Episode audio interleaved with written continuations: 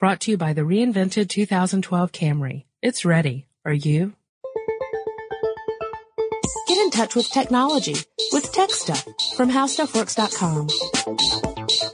Hey everyone, and welcome to the podcast. My name is Jonathan Strickland. I'm a staff writer here at How Stuff Works, and with me is editor extraordinaire Chris Pollette. How are you doing?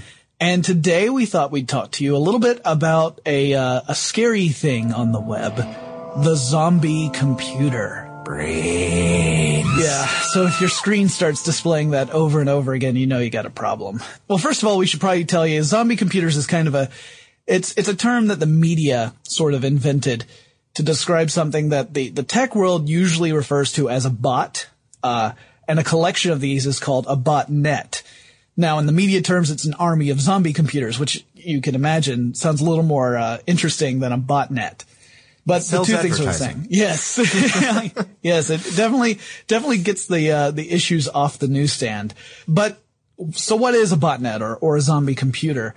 Uh, it's, technically it's, it's, it could be any computer at all, uh, but it's a computer that a hacker has gained access to remotely and can control remotely.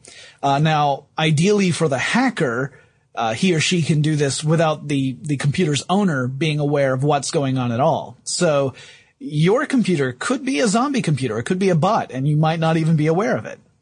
Yeah, actually, that's ideal for the hacker because uh, if you have a machine that they are taking advantage of, if you can detect the fact that it's being used as a zombie computer, then you're going to do something to get rid of that. So they want it as undetectable and as quiet as possible, so that they can continue to use your uh, your machine. Now, um, one of the more recent and, uh, in my opinion, scarier um, tactics that uh, or actually it's a Trojan horse program called the Stormworm. Mm-hmm. Um, and it's sort of made headlines, but it sort of hasn't. Um, because they're, they're, they're so under the radar. Uh, with all their their work that they really haven't. Whoever's behind the stormworm has escaped a lot of of public notice. It's not like uh, a lot of the famous viruses of the past. Right, and and just so you know, uh, that's really the way hackers usually get get access to your computer. It's it's by tricking you into downloading and executing a file that is a, a form of computer virus, uh, usually a Trojan uh, horse program. Um, so you download the the program, you execute it, and it executes some some code on your computer that allows the hacker to get backdoor access to your your operating system. The real problem with this, of course, is that if they do it well, you don't know, uh, and if you're not really if you're not really aware of this sort of thing, you might just think you got a bad file. You know, you tried to execute something, someone said, "Oh, there's a great slideshow of pictures on here," and you you click on it, nothing happens. You might just think, "Oh, you know, the code got." Got uh, uh, compromised in some way. Ah, well, forget it. It probably wasn't worth looking at. And you go on your merry little way. Meanwhile, your computer is doing all sorts of nasty things. And this can include everything from sending out spam mail to, to dozens of people to, uh, to something that is called a distributed denial of service attack. Now that, that's something that goes across an entire network of zombie computers or a botnet. And it's, it's an interesting tactic. It's, it's a sabotage tactic it's when a hacker decides to try and take down a website or a web server of a particular individual or corporation or organization um, by overloading it.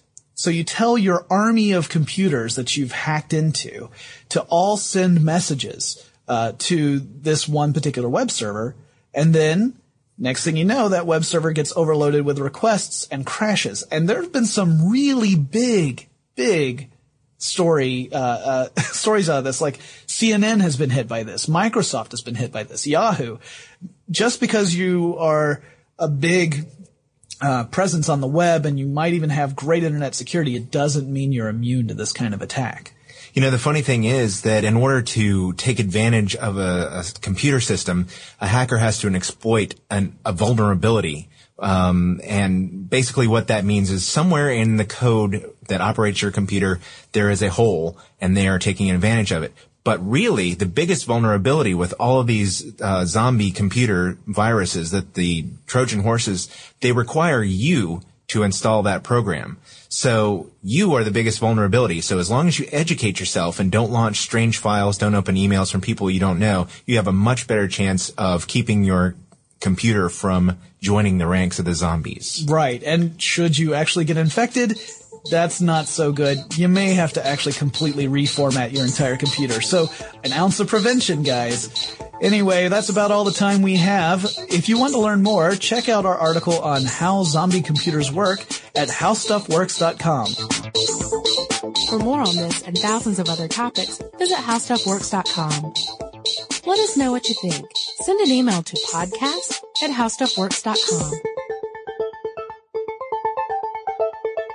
Brought to you by the reinvented 2012 Camry. It's ready. Are you?